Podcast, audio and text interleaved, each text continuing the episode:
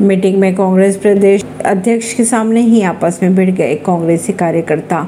महासचिव के शर्ट के बटन भी टूट गए। बैठक में हंगामे के दौरान कांग्रेस के प्रदेश अध्यक्ष नाना पटोले, पूर्व मंत्री नितिन रावत और आदि नेताओं के सामने कांग्रेस कार्यकर्ता भिड़ गए। महाराष्ट्र प्रदेश कांग्रेस कमेटी नागपुर की अगर बात की जाए तो आज कांग्रेस कार्यकर्ताओं के बीच जमकर झड़प देखी गई।